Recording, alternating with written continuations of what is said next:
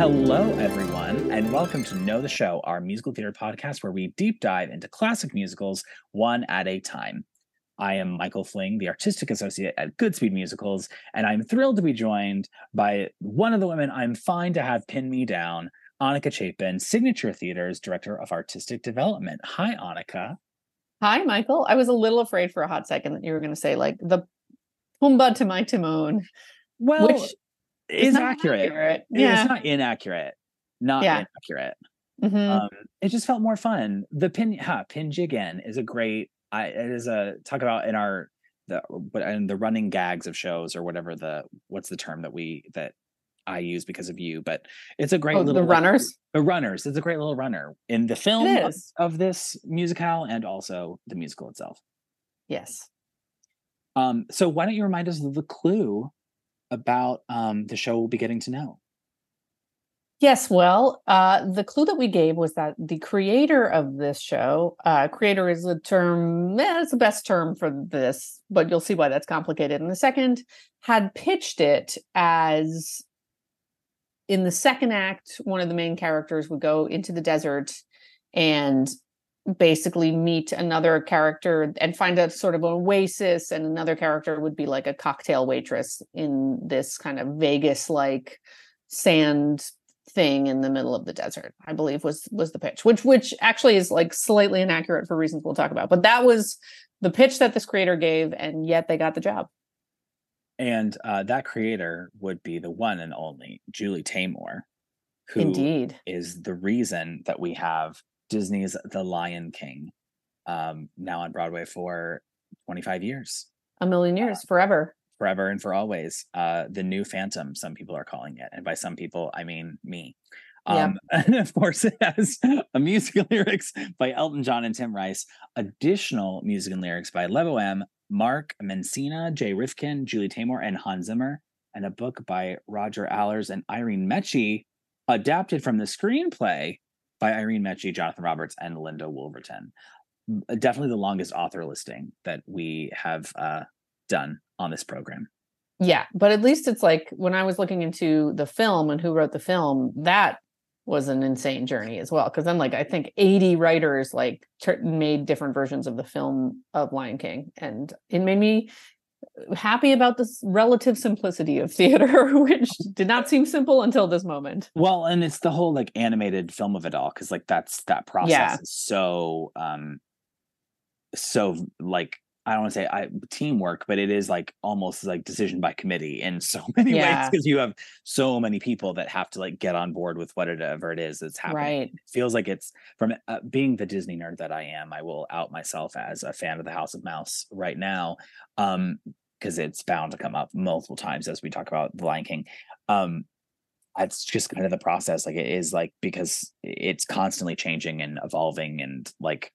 If if I've learned anything watching many uh, behind the scenes of Disney filmmaking, that is just the nature of animation. It is very different from how traditional movies are made, much to the chagrin of the people who took over Disney in the eighties and nineties, and they changed that around a little bit. But Lion King, a notable exception. Indeed. Indeed. Um, so with that, I think that takes us to the speed test. Hudson's Forex doesn't matter. Hudson's Forex doesn't matter. Hudson's Forex doesn't matter. Hudson's Forex doesn't matter. Where I do my best to summarize the plot of The Lion King in less than one minute. I think you'll be fine. I think I'll be fine. I and I, yeah, because I can. It's the movie, but like with a little bit of an addition. It's yeah, I think, and I know the film. I mean, hello, I, I'm a child of the nineties. I know the film well. My third birthday party was famously, I just can't wait to be king. Adorable. Which was more a comment on more a comment on my personality than it was my love of The Lion King. But I did love Lion King. So here we are. It can be both. It can be both. We contain multitudes. All right. Are you ready? I'm ready. Okay. Lions, wildebeests, little hornbills, go. Uh, so we've got... um. Uh, Mufasa, who is like the king of the Pride Lands. Uh, he's got a jealous brother, Scar, um, and Mufasa has a baby, Simba, who is going to be prince. Uh, Scar, or pr- his prince and going to be king. Scar, definitely jealous of that, uh, basically, uh, I mean, orchestrates the killing of Mufasa and then tells Simba to run away and then tries to have him killed, but then the you know, laughing hyenas don't actually do it. So then he spends a long time away where he meets Timon and Pumbaa, who uh, Rosencrantz and Guildenstern, and they have lots of fun together. Uh, and he grows up, and then Nala, who's his childhood like best friend, Um, has been exiled basically from um, the Pride Lands because she won't sleep with Scar, evidently. Um, and so she's like, we don't have food. Everything's terrible. And so Simba comes back to regain his fight for his home and regain his uh, leader. He it, being the leader of Pride Rock, he kills Scar and uh, ends up with Nala, and everyone's happy. The end. Yay. That was under, that was like fifty-five seconds. That was like, you got like two seconds to spare right there. Uh, not too shabby, I would say. I did not include Rafiki, who is uh, the baboon who, uh, you know, baptizes Simba and is crucial after, you know, the crucial scene where, uh, you know, Simba reunites with the ghost of Mufasa. That's what we I didn't really talk about. But um, yeah, that's basically it. And you got a little mention there of uh, Rosencrantz and Guildenstern, because this is partially inspired by Hamlet. With Which, the Do they actually admit to it? Ever that it wasn't yeah. Hamlet, because I feel like they like kind of start to, but it's like they didn't really draw on it until they like kind of stumbled their way into it, and then they're like, yeah, it's like Bambi and Hamlet, Bamblet. Uh, like, yeah, I mean, it felt like when I was reading about the the movie, it felt like they went through so many different ideas that like. I, I feel like eventually they just were like, okay, let's try this. Oh, this one seems to work. Hey, it's kind of right. like Hamlet. Like, you know, like I, I I don't think it definitely doesn't seem to be like somebody was like Hamlet on in Africa. It was just like, let's do one in Africa. Okay, cool. Let's try literally every possible plot. Okay, this one works. Hey, it's a murderous uncle, like, and a confused leading man who right. needs to grow into him, himself. The end. Yeah. In the end. Um, uh, with uh, well, you know, a lot less death than Hamlet, but not not death. Yeah, uh, some death, some death. Yeah. So so bold, bold of of of Disney. Um, and that will, while it is a great segue to um another segment, we're actually going to insert the segment. Why God? Why? Why God? Why today? Where we talk about the the show's why, what are the authors trying to say, authors and creatives trying to say, what's their driving purpose behind the narrative, and and what's the central theme of the show. So uh, I think this one is relatively easy. It's pretty well documented. Um, what and and I want to specify that we are talking about the stage musical of The Lion King. We are not talking about the animated film, though we will talk about the animated film a lot, because it's actually, I think, the first time in the history of this program that we have talked about something that was a musical and then was adapted for Broadway, um, or adapted for the stage. It was a film musical. I think it's the first time we've actually done it this way. So I think it's bound to happen that we talk about the animated movie quite a bit, because it is the template on which this is all built. Um, but uh, the stage adaptation, Julie Taymor is very, very clear that the idea of the circle and the circle of life is like central to how she visualized the piece, how she staged the piece, how like the the life cycle and in the reborn, the the rebirth and the redemption arc and getting back home, like that entire kind of, you know, podcast famously a visual medium. I'm gesturing a circle with my hand, but that is um, that is very much her um, her uniting factor, her um, thematic strong point. Uh, but it, Annika, you know, I always love your answer to this to this topic. So, what what do you think is the operating operating idea, um, thing that we're we're developing and thinking about, meditating on, however it is we want to talk about this segment? Yeah, I mean, I think that this certainly the circle, and I totally see that. I think that's like thematically totally right. It it just captures everything. Um, in terms of like the protagonist's journey, we know I love a protagonist's journey.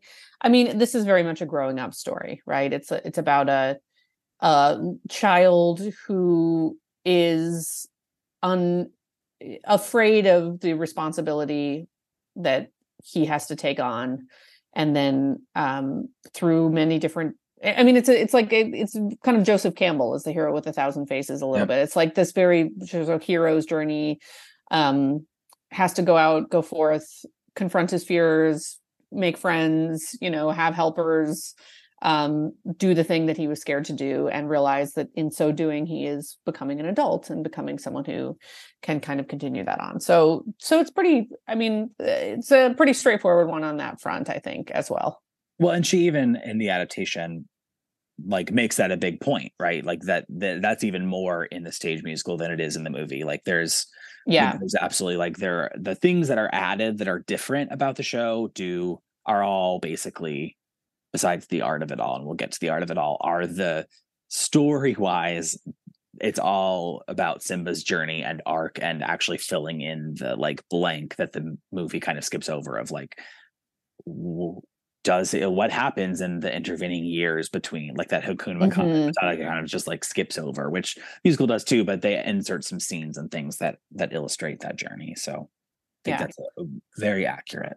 Yeah, yeah, and as well as like bumping up the, you know, the role of Nala and the yes, role of her, like yeah. and sort of like deepening, because the movie is not all that complex on a lot of that fronts. Yeah, a lot of those fronts, which is funny because you'd think that like, you know, the movie has what, five songs in it. It's not, it doesn't have, it's not really a fully fleshed out musical in the way the musical is much more full of music and stuff. And yet also the musical kind of manages to kind of deepen a lot of that storytelling. It's a very well. cinematic musical in many ways, yeah. as opposed to a lot of the other like Disney Renaissance musicals that the Howard Ashman, Alan Menken are like, we're doing Broadway, but in animated form. Like this yeah. is not, is not quite that, I think is definitely fair to say. And I, I think the, you know, and, and coupling off what you said, it's also obviously it's a story of identity and acceptance, right? Like it is also, yeah, that is the, that is the thread that connects so many of the, the characters, and is an acceptance of identity. And well, this is what I do. This is how I, I fit into both the story, the puzzle story, uh, the story, the puzzle of this story, but also like in the greater, like, you know, natural world, I guess, too. So yeah, there's a lot of, there's a lot of that in there. Mm-hmm. Yeah, a rich text. It's, you know, well, is it? Let's get let's, let's get point. a rich let's, template. We'll use that. We'll use that as the vehicle to get to back to before. We can never go back to before. Where Annika tells us about the origins of The Lion King. So, so Annika, what what do we need to know about how The Lion King became The Lion King stage musical? Well, here's what I'm not going to tell you about the movie. We're assuming everyone's seen it. If you haven't, get a Disney Plus subscription. Definitely worth, you know, or rent it. But I trust that if you're listening to this podcast, you've probably seen. I mean, honestly, if you haven't seen it, I just message us and, and tell us how you managed to not see it. Yeah. It's such a like cultural icon on so many levels that I it's almost hard to avoid in a it's way. Like if it's like if someone hadn't seen The Wizard of Oz, I would put it on that level. Like if you haven't, I, I'd put it above Oz, now. I mean, like it's like right, like it's yeah. come on, come on. Yeah. Anyway, so anyway, I was going to talk about that, but then like it's so com- it's like it's a whole other thing, and it's so complicated how that became a thing. Like so, instead, what I was, I what I'm going to talk about is the person who is definitely the key figure in the musical version of The Lion King, who has nothing at all to do with the movie version of The Lion King, um, presumably saw it. Uh, but that is Julie Taymor. Julie Taymor is a person who is a director, is a creative, is an artist. Um, so, so unique. Um, and so much, like, like it is hard to imagine a theater person who is a director technically, um, but has so much of like the the force making a show that Julie Taymor has with this production of The Lion King. Like it, like it, she just is this show in many ways because she made, you know, the design. It's like all her. So anyway, um, I thought I would dive in a little bit to her background because she is so interesting and she is so unusual. And Uh, what I thought was kind of funny when I was looking her up was that she has, in some ways, not the background you would imagine, but also like exactly the path you would imagine, um, which is going to make sense in just a second. Okay, so Julie Taymor. So she was born in Newton, Massachusetts in nineteen fifty-two to a mother who was a political science professor and a democratic activist, and a father who was a gynecologist. So she was not from a very artsy family, which is kind of what I mean by it's not the background you would imagine. She she kind of feels like someone who would have grown up like on a commune, you know, with parents who were making puppets all around her and like storytellers, and like she's all of this stuff feels so much like it's a part of her vocabulary that the fact that she came from these like Uh, really clearly very smart, interesting people, but not at all people who are involved in the arts was kind of a surprise to me. But what is interesting is that she knew very early on that she wanted to be in theater. Like at seven years old, she was putting on shows in her backyard for her friends and family. And then by ten years old, she was playing roles with the Boston Children's Theater. And it, she has a funny thing where she's like, was involved with many theater troupes over the course of her life. And she's always like the youngest member of the troupe, which is kind of an interesting thing too. So by thirteen, she was taking trips by herself to Boston in, uh, every weekend. And she was going to theater and seeing different theater companies and getting all of this knowledge of different theater things. And then at fifteen, her parents sent her on an exchange to Sri Lanka and India, where she was exposed to a lot of like Sri Lankan puppetry forms, Indian theater forms. Like that was kind of the beginning of a of an interest in Asian theater making techniques that was going to be a part of her life the entire time. And again, like this is a theme for this story of her. It's like, I feel like other people, when you look at their past, especially artists, it's a little bit grab baggy. Like you'll get a sort of history where it's like, and then she became a, like a marketing executive for two years. And then this happened and like this other thing. And then she decided to write a book on a whim. You know, it's like kind of like they do a lot of different things, but it doesn't feel like, oh yes, every single piece of the biography of this person has led up to this, to this artist that she became.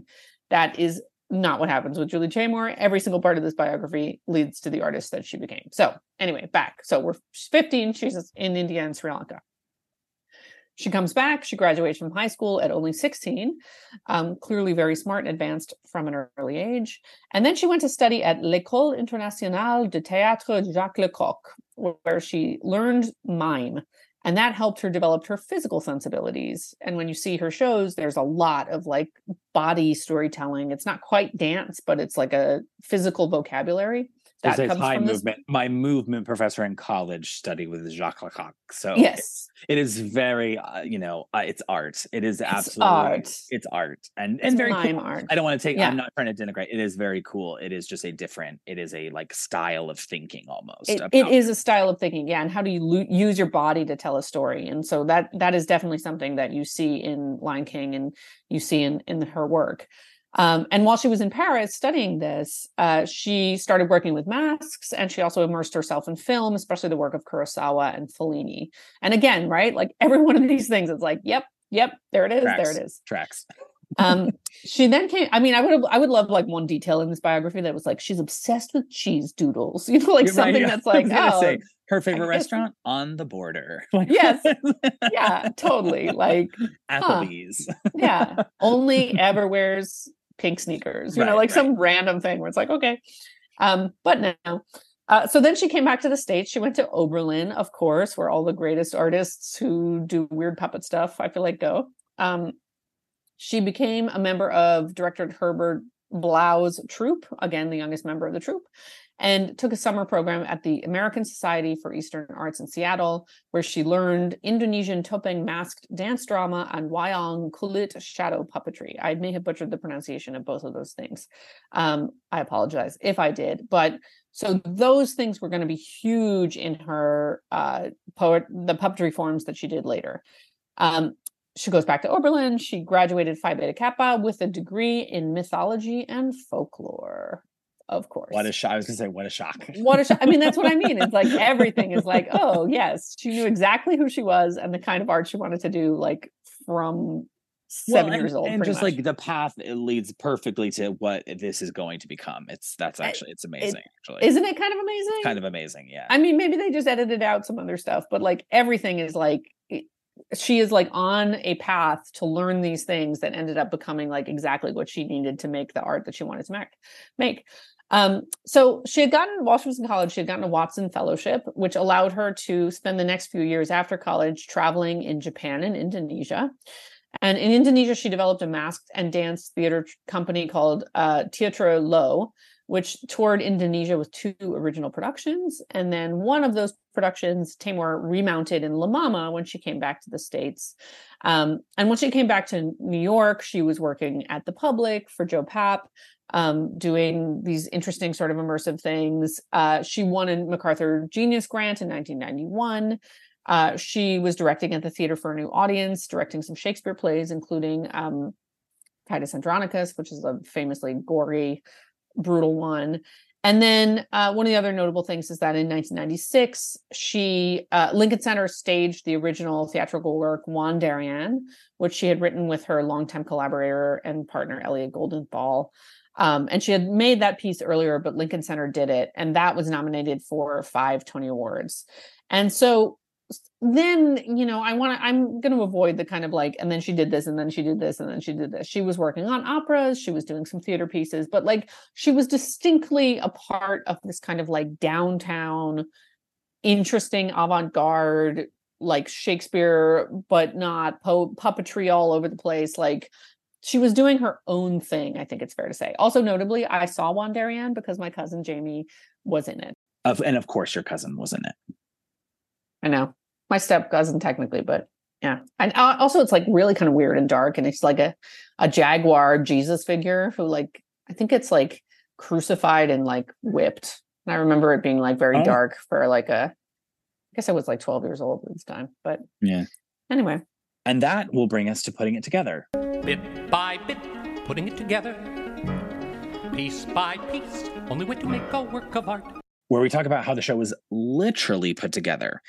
So obviously you've got Julie Taymor, who has this very eclectic uh, career. Um, and then you have Disney, which is going through um, the period known uh, by collectively in the entertainment industry as the Disney Renaissance, um, which is Disney has basically been churning out like a very successful animated movie a year, for, starting with Little Mermaid, in then into Beauty and the Beast, Aladdin. Um, and they're just like firing on all cylinders, basically. And they've kind of uh, regained the pedestal of excellence that um, they seem to have lost after the death of Walt Disney, uh, which was led by, and there are a whole lot of documentaries and things about this, but um, C E O Michael Eisner, um, you know, very much a uh, you know, the face of that in many ways of the, of the larger Disney like brand uh, expanding. And so with that, with the massive success of Beauty and the Beast, Disney, um, uh, you know, put it on Broadway and created Disney Theatrical Productions. Um, and that launched in nineteen ninety-four to um, huge financial success. Um, critics and, and the New York theater community were quite divided, it seemed, um, about whether or not it was good that Disney was coming into Broadway. But they also, as a part of this, agreed to buy and renovate the New Amsterdam Theater.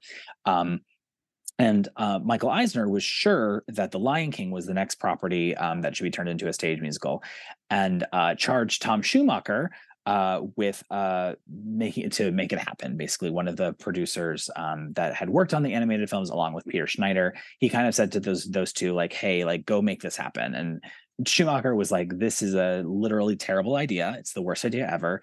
Uh, and multiple accounts say that Michael Eisner said, "Do you just need to go have a brilliant idea?" Um, and so Schumacher um, turned to Julie Taymor, who he had kind of interacted with um, during w- and during an L A arts festival, or had seen some of her work and and was aware of her, and, and went to her and and was like, okay, this is the brilliant idea. Like, let's go to a very innovative avant-garde, you know, director and artist. So she takes this, um, takes the idea basically of doing The Lion King on stage and, and insists that it's not just going to be a cartoon on stage, uh, and instead really worked on adapting the script of The Lion King into a theatrical experience. Uh, so the things that she noted, as we had talked about, was it was important to her to make Simba a much more three-dimensional character and illust- illustrate his journey in the lost years. Uh, and this included the inclusion of Simba's nightmare and Timon nearly drowning in the waterfall until... like Simba saves him and sees the ghost of his father and all, like, you know, or like hallucinates kind of that, like, and remembers what happened to him as a kid. And, and she also wanted to do the same with Nala and elevate her in the plot and make her more three-dimensional, clearing up and adding to uh, some layers to her departure from Pride Rock. um, and as a deliberate way to escape from Scar's like predatory kind of advances toward her, um, in addition to the like what the movie says, which is that she was searching for food. Uh, and she also makes the decision to change Rafiki uh, to a female shaman baboon, uh, and really make that character the spiritual center of the show, and very keenly singing um, The Circle of Life, which everyone had kind of previously with the movies, like, who's actually singing this? It had been like a debate during the during the making of the movies, like, who's actually singing this song? And no one really said. Uh, so she kind well, of fixed that problem, which is a fair, you know, it's like the narrator, but there's not a it, narrator. It's not yeah, the same. It's- It's a good change. Also, like, I remember hearing something amazing about the movie and, like, Can You Feel the Love Tonight? And yeah. that, that the original idea was just, like, Timon would sing it the whole time. And then yeah. it was, like, having... Well, Elton John was like, you've ruined my song. I wanted yeah. to create a, like, pop ballad, like, and you've ruined it. yeah. So so I guess that sort of, like, disembodied voice singing is uh, uh present in the movie. Yes. Anyway. Continue. So, so she takes that, so she takes that and, um, and then using the concept album Rhythm of the Pride Lands, which had come out like in addition to The Lion King, Taymor and the team selected a few numbers uh, to be given English lyrics to go into the show to expand characters in the score. And, uh, in, in a number of cases, Taymor like uh, elected to keep like the chorus lyrics in the native Zulu language because she felt that the emotions and feelings were more important than the actual words that they were saying. So that is, you know, part of the the fabric of, of the show and the language of it, um, is, is this, you know, is the native languages of, uh, um, African tribes and countries. Okay. Wait, can I just pause you for a second to say, yep. Can we briefly talk about the insane original pitch for our listeners? Let me just give this background. So Tom Schumacher came to my grad school class and told this story. And I was like, wow, this is crazy. And then I saw, uh, Spider-Man and I was like, this is very accurate. And then they talk about it in a piece about the like twenty-fifth anniversary. But okay. apparently what um uh, what happened when Julie Taymor was like b- figuring out how to tell the story and to and uh because what she said to Tom Schumacher was like, not enough happens in this story in the movie.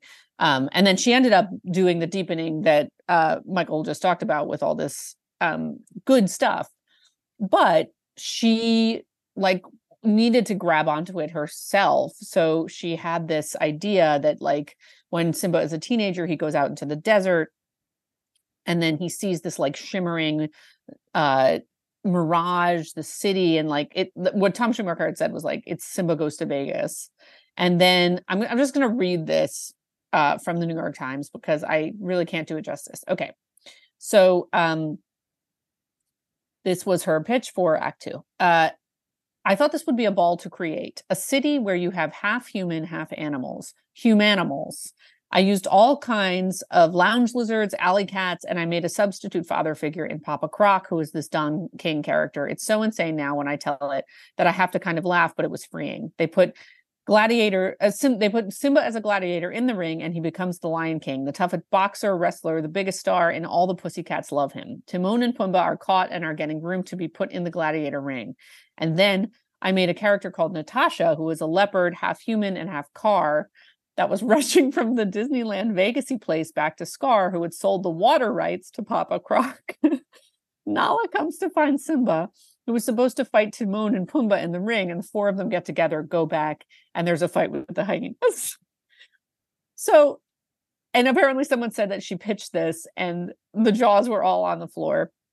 And then basically, like, it was good because it signaled to the Disney people that, like, this was not going to be, like, people in fursuits just being the Lion King, but also, like, I'm amazed. I mean... such credit to Disney that she came in pitching this. And basically, and the way Tom Schumacher had said it too, was that it was sort of like almost a critique of like Disneyland as well, that it was like about the capitalism of that world. Um, which, by the way, when you saw Spider-Man, which she did famously, the big old flopperuno down the after Lion King, you saw like all of these ideas that she must, like, like Spider-Man basically was a version of a similar kind of pitch. It's like, it was about everything but Spider-Man. And so I was like, yes, that is what happened. I believe this story now. Anyway, now uh, you may resume, but I just needed to say that insanity because, oh my God, can you imagine if that were in the second act of The Lion King? I mean, it's like, also, yeah, it has been written out of so many of like the histories of it that like it's it's an interesting, like, you would never know in some way. I know you would never know that that was what happened. Yeah, I mean, um, really truly a credit to both parties that she was like, here's my idea, and they were like, no, but we still want you to work on it. And right, she was exactly. like, cool, I'm not doing any of that, let's proceed, let's go. And wild yeah. wild so anyway. But yeah, so she was very insistent on, you know, finding the human, like saying this was a human drama and animal guise. Um, and it became central to a non-literal adaptation and the blending, the blending of all kinds of puppetry that doesn't hide the human manipulation, something that she called a double event. And that's in quotes uh, in particular. Um, but so the puppetry is literally drawn from all over the world. There's Asian influence, there's some African influence, there's eighteenth century Baroque European staging tricks for the Stampede. It's like, it literally is like this just deluge of different places, things, people. It, it's like almost madness to like think about if we were to like list all of the different like things that are kind of beg, borrowed, stolen, inspired by like whatever it is. Bananas. But she can track all of it. There's tons of great like things about it, but she wrote a book about making the experience called like Lion King Pride Rock on Broadway. It has lots of pictures. I'm going to hold it up in case we ever release our recordings as visual things, but like it's a very like coffee table book that is has sketches and like it's almost like a journal of hers as she like goes through this process, but doesn't include um you know the uh Vegas and the desert. Um And so this all culminates in an August nineteen ninety-six workshop where the main focus was to get the book and the songs together. Um, but she also wanted to see where some of the key, like, and the producers, um, executives, like, wanted to see where some of the key staging concept, like, wanted to see some of the key stage concepts demonstrated, basically. So the reading portion went very well, um, but executives were not sold at all on the prototypes that she presented for the puppetry, um, and much of the like quote unquote double event. So she was like, yeah, we haven't had any rehearsal time. You can't like throw that at people. Like we kind of need to do a dedicated thing that is just that. So this led to an early like February nineteen ninety-seven workshop that had was two weeks and it resulted in a presentation of some of the scenes on the stage of the New Amsterdam.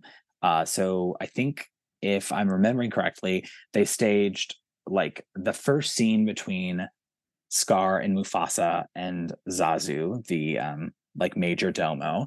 They staged that, and then they staged um, something else with Simba and Timon. I don't remember what the other one was, but they staged like two scenes, and they basically performed each scene twice. So once they performed it with the puppets and costume, Um, and then one without the puppets. And it was a stressful couple weeks for everybody involved, it says, because they had to figure out how to make this puppetry work and da da da da. But the gamble paid off, and she was allowed to go forward with the puppets uh, in the more, quote, extreme and unique approach. Um, and then literally Eisner said, quote, bigger risk, but the artistic reward promises to be bigger too, which I, I think sums it up perfectly and is exactly right. Um, so in rehearsals, um, you know, as Annika alluded to with the whole like Jacques Lecoq of it all, um, she uses ideographs a lot to help depict characters, which as a director, I just found to be an interesting technique that she talked about, which is like, if you can sum up your character into like one pose and position, like what would that be? Um, and using that to kind of evoke all these different emotions and different things. So that's something she works on a lot with the actors, as well as the fact that she's like designing all of these masks and puppets and figuring out how it all works. And um, I mean, I can only imagine that it was like chaos, um, but like, and a lot of the like assistants that worked on it were like, yeah, it was like complete chaos, but no one has more energy than Julie Taymor. So you just kind of go with it. So they do their out of town tryout in Minneapolis, which, um, they picked that theater because it had just been renovated for like to be able to host Phantom of the Opera, which I just thought was kind of funny. So it was like, you know, the right literal place.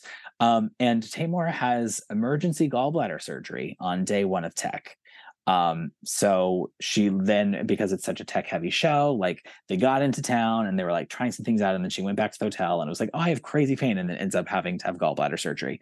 So they literally, I'm obsessed with this, and there are pictures of this. They literally installed like a leather Lazy Boy recliner, like on top of all of the seats in the orchestra, so that she could recover like in a somewhat like like reclined position and do what she was supposed to do by the doctor's orders, but not like they could continue tech, which I was like, I insist on having a Lazy Boy like in all tech processes. Like amazing. how how amazing. It literally looks like like it's like a like one A M C recliner is like put in the middle of all the things. So um it's obviously a show that is like riddled with technical mishaps, and there's, you know, they have three weeks of tech. Uh, and there are lots of things that go wrong in, in various ways.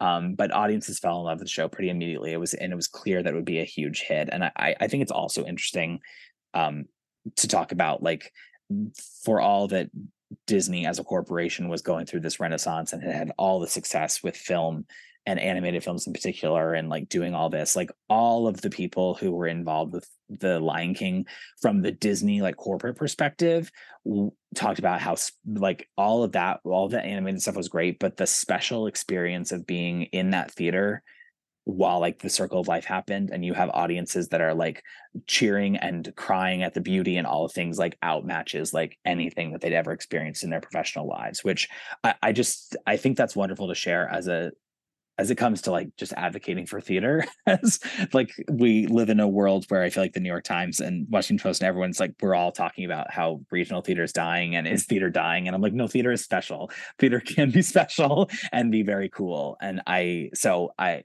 I just wanted to share that in this particular moment. Um, cause I, it was, it's very lovely to read their like reports on the experience of, while this was bananas and in, in so many ways made absolutely no sense that this like big corporate conglomerate was one coming to Broadway, but two employing this like avant-garde downtown artist to do this intensely commercial thing, like these worlds kind of like collided in the best possible way. Yeah.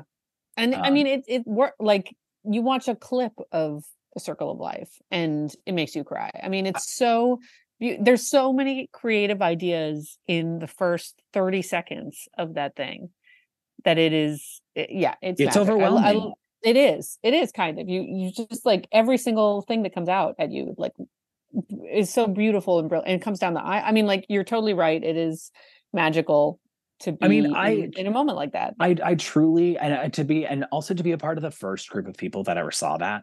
Yeah. Like, come on. Like when it, when yeah. you're, like you go and they're even, even though people, I'm sure a lot of you, a lot of listeners have seen the show. If you haven't, I highly encourage you to go at some point, whether it's on tour or whatever. Cause like it, Circle of Life, I'm not the only person to say this, is like worth the price of admission. It is an, yeah. it is an amazing spectacle uh, filled with art and artistry and beauty. And like, I was just talking with a coworker that I was like, honestly, and this is like a bit of a take, but like, they could not even bring out all the puppets. They could just do the opening calls between Rafiki and the like antelope and all the Lebo M. And you could almost just do that.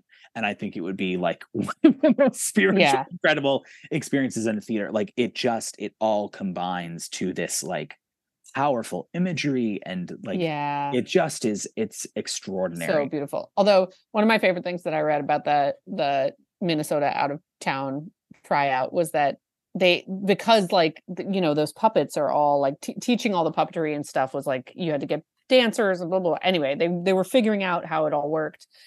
And um, one of my favorite details was that the giraffes often would, would fall, like the, the legs would slip because they were on crutches in the front, and then they couldn't, they couldn't get up themselves.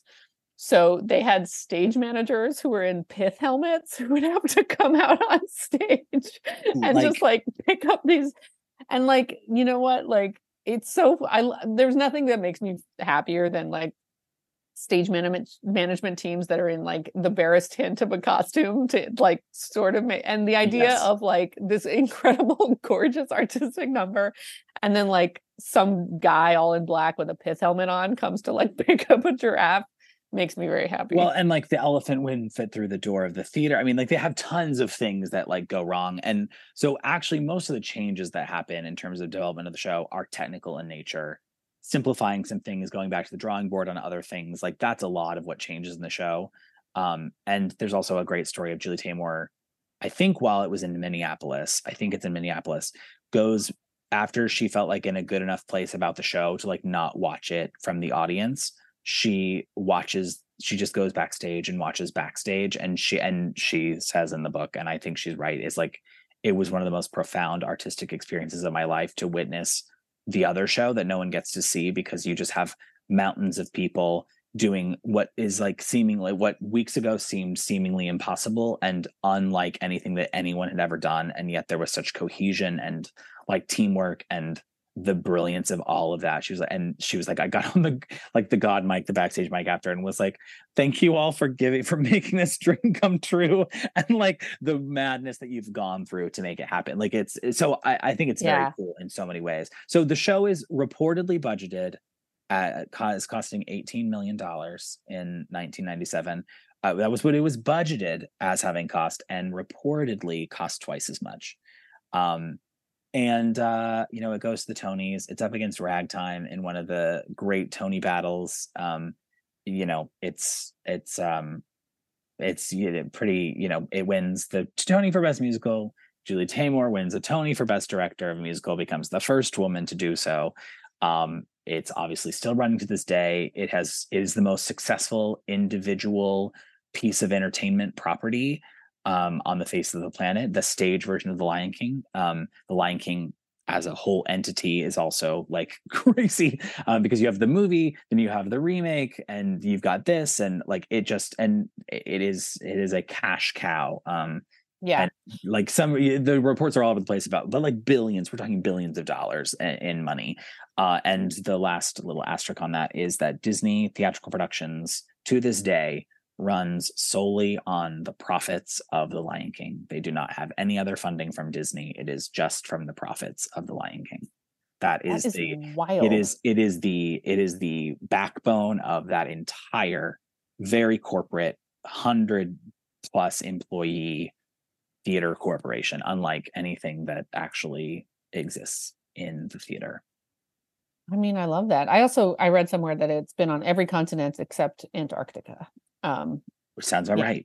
Yeah. Sounds and right. I have to say, you know, that remake of the movie, which maybe I Ugh. shouldn't say this because, well, thank you. I haven't seen it, but like, it just seems like the least creative idea in the world. Made me think that I'm actually glad that they haven't done a movie of the musical. Like they haven't done a sort of screen cap in the way that Hamilton did, because I and and I think the Hamilton one is great, but I think Hamilton's a very different show, and I, I feel like they must have considered that, considering how they're doing every other version of uh, Lion King, everything. And I'm very, very glad that I would imagine they've made that decision because they want to maintain the theatricality of what is a very theatrical theatrical show, and I think that's the right call. But yeah. I mean, I, I don't know. I'm, that's just pure speculation on my no, part. But no, the the. movie that came out, I guess, was it in twenty nineteen that they did that live action that came out? Um, I, I really felt like it was a huge missed opportunity artistically, because it there are part, I mean, cer- definitely The Circle of Life, but other things are basically shot for shot. It is a shot for shot remake of the animated film of twenty-five years prior. And, uh, you know, I, what was shocking to me was that, like, You, this property in and of itself has proven that you can drastically reimagine it in a way that is artistically exciting and thrilling. And like, you could have just done that with, yeah, the, you could have given someone else a different, like have someone else look at Circle of Life a different way than the iconic animation. Instead, you just replace the iconic imagination with literal imagery. Yeah. And that's like it's, not nearly as exciting. It's just, it's like it's, you could have done something, you had an opportunity to do something that could have been very different and very cool. And like, that's not the opportunity you took. And I, that makes me sad. But it's ne- it's negative creative. It feels negative creative yeah. where it's like Lion King is such a big artistic swing, the, the musical. And then like that movie feels like, what if it's just animals? And yeah. we, you know, no. So with that, Annika, why don't you take us into the words and show us what's inside He Lives in You. What's inside?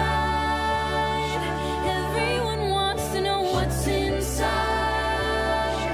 All All right, so let's dive into They Live in You, which is a song that is new for the musical. It wasn't in the movie, and I, I really didn't want to do one of the movie songs because I feel like that's not quite the same as a song written for the musical.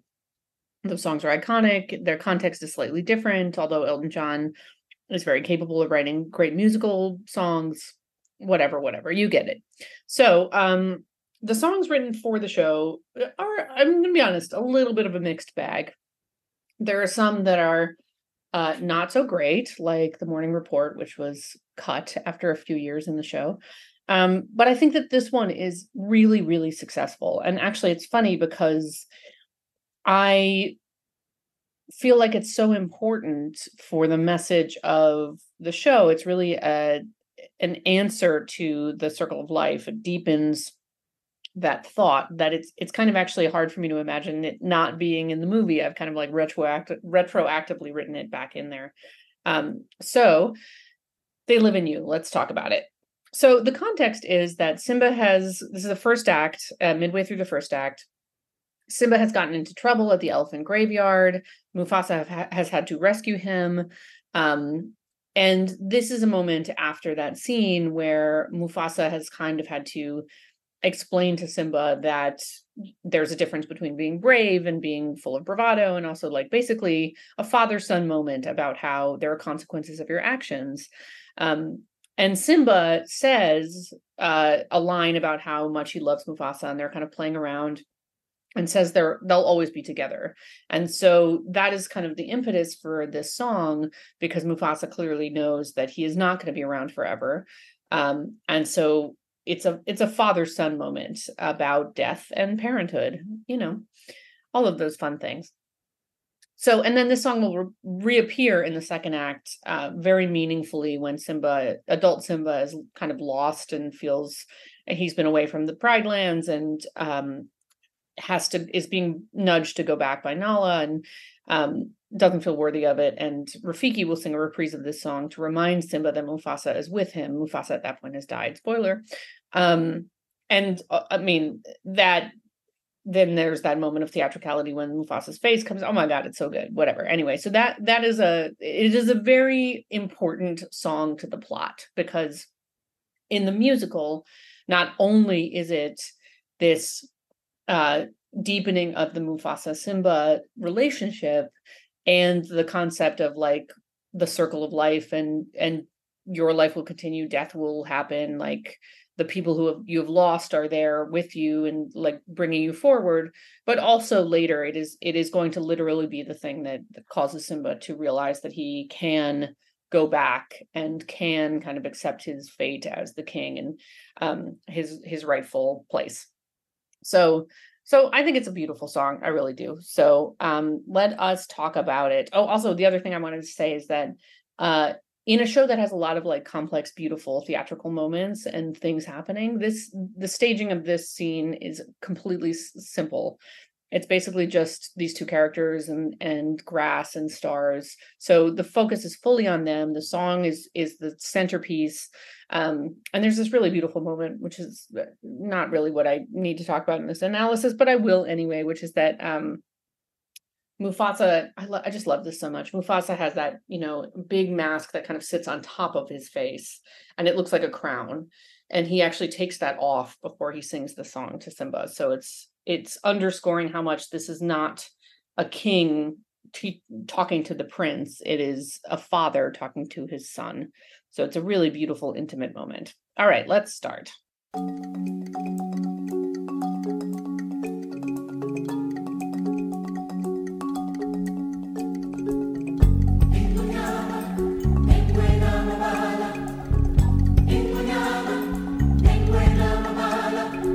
All right, so right away, we get this beautiful image in the orchestration. It's both quiet and full. We got this interesting kind of like, um, I'm not totally sure what, what instruments that is there, um, but it it feels like rain maybe, or something blowing across the plains. Like it sounds quiet and it sounds like night even before Mufasa says anything, but it also feels like something important is going to happen. It's not just a regular quiet night where you know, everything is is the same as always. Something, it's momentous, but also giving us a very good sense of where we are about, you know, the scale is smaller than other songs. It's certainly not like the Pride Lands and the, the big Circle of Life moment um, and Pride Rock. It's just an, an empty, quiet plain in Africa. But of course, there's nothing, you know, there's no place in Africa. There's no time in Africa where like nothing is really happening. So it's just like, it's celebrating the kind of beauty of night, which you don't really get a lot of. And then of course this chorus comes in, and it's so beautiful because it sounds like what the song is going to be about. Like maybe these are the voices of the ancestors who are watching Simba and Mufasa in this moment. Um, And the line that they're saying is Zulu and translates as "the royal lion wears his leopard spots," which I take to mean that Simba, the royal lion, isn't being himself yet. He's a lion, but he's sort of wearing the spots of a leopard. Um, I'm not totally sure if that's the intention of that line. I read somewhere else that it might be about the like the royal lion is wearing a, a royal cape, because a leopard cape was like a thing that a king would wear. Um, but I, I'm, I like my interpretation, because I kind of feel like you... you get this simple melody, but it also feels a little bit tense and unfinished. You know, it's like stepping up, it's going back down, it's stepping up, it's going back down. Um, it feels like they're there and they're present, but they're watching Simba and they're not totally sure yet. It's a little tiny bit of tension there. And then there's this beat that comes in with their voices, this bonk bonk that feels like a heartbeat. So that's adding to that sense. Um, that is, everything is a little bit unsettling, which I think is right for where Simba is in this moment. The idea that ancestral kings watching him is uncomfortable and a little bit scary for this child who really isn't ready for this responsibility, as we know from watching him play around um, and get into a lot of uh, danger. Night and the spirit of life calling. Oh, oh, yeah. So as soon as Mufasa sings, it feels different. The voices go away because he is effortlessly in charge of this narrative. And more than that, when he says that night and the spirit of light, life are singing, they sing. So he's a true king. He commands even the night and the spirit of these past kings. And even in this moment where he isn't being a king, he's taken his crown off. He just is what he is talking about. Like he is exactly the person who is comfortable in his authority. And we've seen that in this song. And I think it's notable that he tells Simba what they're saying, these voices, but they don't say it themselves. It highlights Mufasa's message that he will one day be one of these ancestral spirits. So he's like one of them. He speaks their language, but also that Simba isn't ready to hear this message himself yet. It isn't something that the spirits are just saying to Simba. It has to come through Mufasa, as it will later as well. Like he is not, he is not a king. He is not ready to be amongst these spirits who are with them, even though they will be with him. Um, he, this is very much a, a different sort of form of communication that's happening here. Um, also, the message is Mamela, which means listen, which I really love, because that is what Simba needs to do. He just needs to sort of like learn and take it all in. And of course, I mean, listen and connect. I think those are the, as we've seen a lot in this podcast, the message of many, many a piece of theater. And a voice with the fear of a child asking, "Oh, Mamela."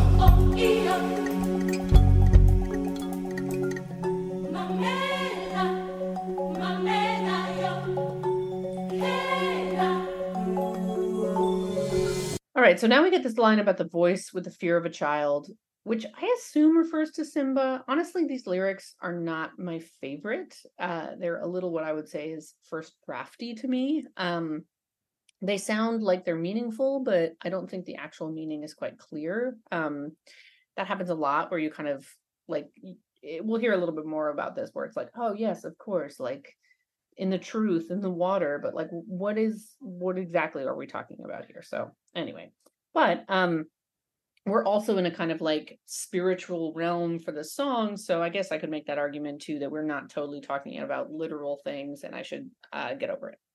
Um, and then, of course, we get the singing their their message in the clear. Mufasa has introduced them, but now they're getting a little moment of their own. Um, it's it's kind of, again, it's like the way that they are interacting with Mufasa and with this moment and with Simba. It's all like very beautiful. It's um, very clearly like who who is introducing them and where where they are um, to be heard. It's it's really cool. Wait, wait, wait.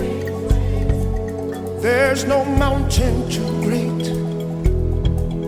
Hear these words and have faith. Whoa.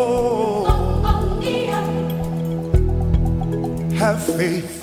So we get that gorgeous echo on "Wait," all the voices echoing Mufasa, um, and it and it and it doesn't. It just sounds like a stone dropped in a pond, like just rippling out. Right? It doesn't quite sound like a normal echo, um, which I think gives you this kind of sonic impression of the vastness of where they are: the sky, the spirit realm.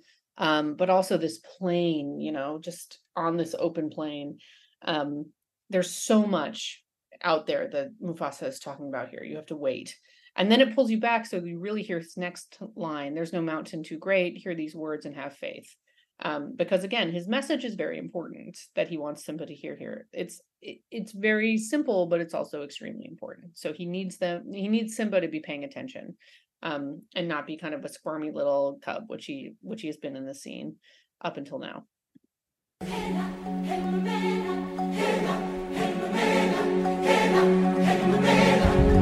live in you. They live in me. They're watching over everything we see. In every creature, in every star, in your reflection, they live in you. Oh, this is so gorgeous. We get this gorgeous, gorgeous moment when the chorus of the music builds, the chorus singing that, like, and it's just like, you feel it just rising, rising, rising, rising, and then breaks into this beautiful major chord plays for the chorus. Um, just such a joyous moment, which is a beautiful place to be for this chorus. It could feel large and momentous considering what Mufasa is saying. It could feel a little intimidating. Up until this point, there's been a little bit of sort of like tension, a little bit of darkness in this tune, in this moment, like even with this beautiful thing, we're we're we're aware that this is kind of something new and something a little bit sad, um, potentially, that Mufasa is, is saying something that is bittersweet. But here it breaks into this like ultimate celebration of something really beautiful, which is what this chorus is. It's a father who knows he won't be here forever, telling his son that everyone who is gone will live on in him. And so the chorus is supporting him in what feels like almost like a dance. They're singing this kind of like um, joyous chorus with with him. And it's just great. Um, and then towards the end, it pulls down a little bit to be more intimate and a little bit more bittersweet. We go back to this place. Because ultimately, it is bittersweet. Like, as much as it is a joyous message and a great moment of Mufasa's parenthood to be able to present this as a really happy thing, like all of these one, you know, how wonderful that all of the kings of the past, that everyone you've loved has is with you, but also like it's kind of a bummer, you know, especially for a kid to hear. It's a hard thing for a parent to tell a kid that like someday they will die, you know, which is not exactly what Mufasa is saying, but he's basically saying that like, you know, someday he will be gone, but him and and all of these other kings of the past, all these other ancestors, people you love are there with him, are there with Simba. And again, this this is how this song really feels like the flip side or the continuation of the circle of life, right? It's uh, the circle that we talked about, Julie Taymor really felt it was important, the theme, the life cycle, but it's so much more specific to these characters in this song.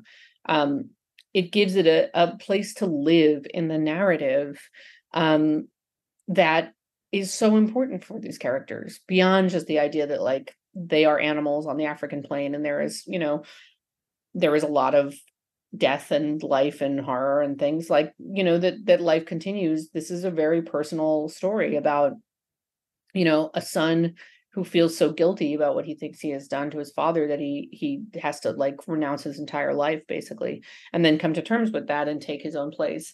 Um, so it's really nice. And also like it does beautifully foreshadow the moment in Act Two when Simba will literally see Mufasa in his own reflection, because obviously he will, you know, he now looks like Mufasa because he's a fully grown lion, but also like just setting up that idea that like they're living in you, but also like in your reflection is, is me.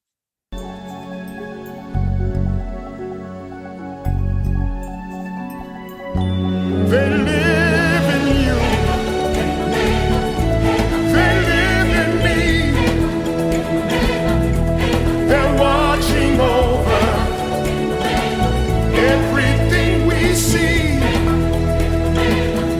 In every creature. In every star. In your reflection. They live. In you.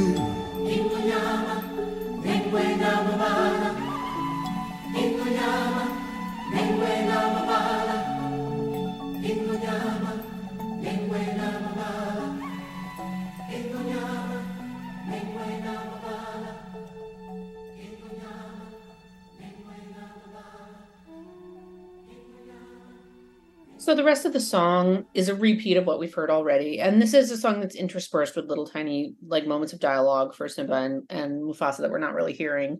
But it's okay that that it's simple and it's repeated, because it's a simple message and a fairly simple melody, but one that is so key to this world, to the show, and to these characters.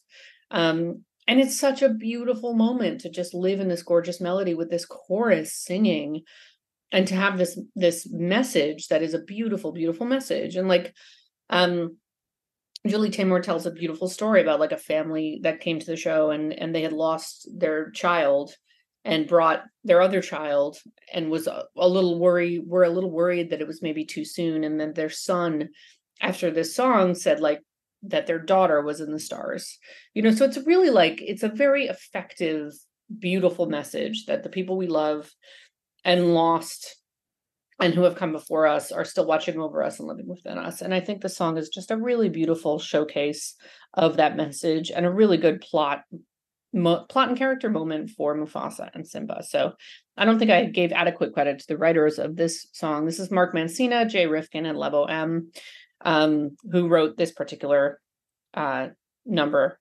Elton John had nothing to do with this one. So this is a great addition to the show. And then also Tina Turner covered it later, which is a detail I love. Who doesn't want a Tina Turner cover of something? So, um, but yes, gorgeous song, giving us a lot, and um, well done.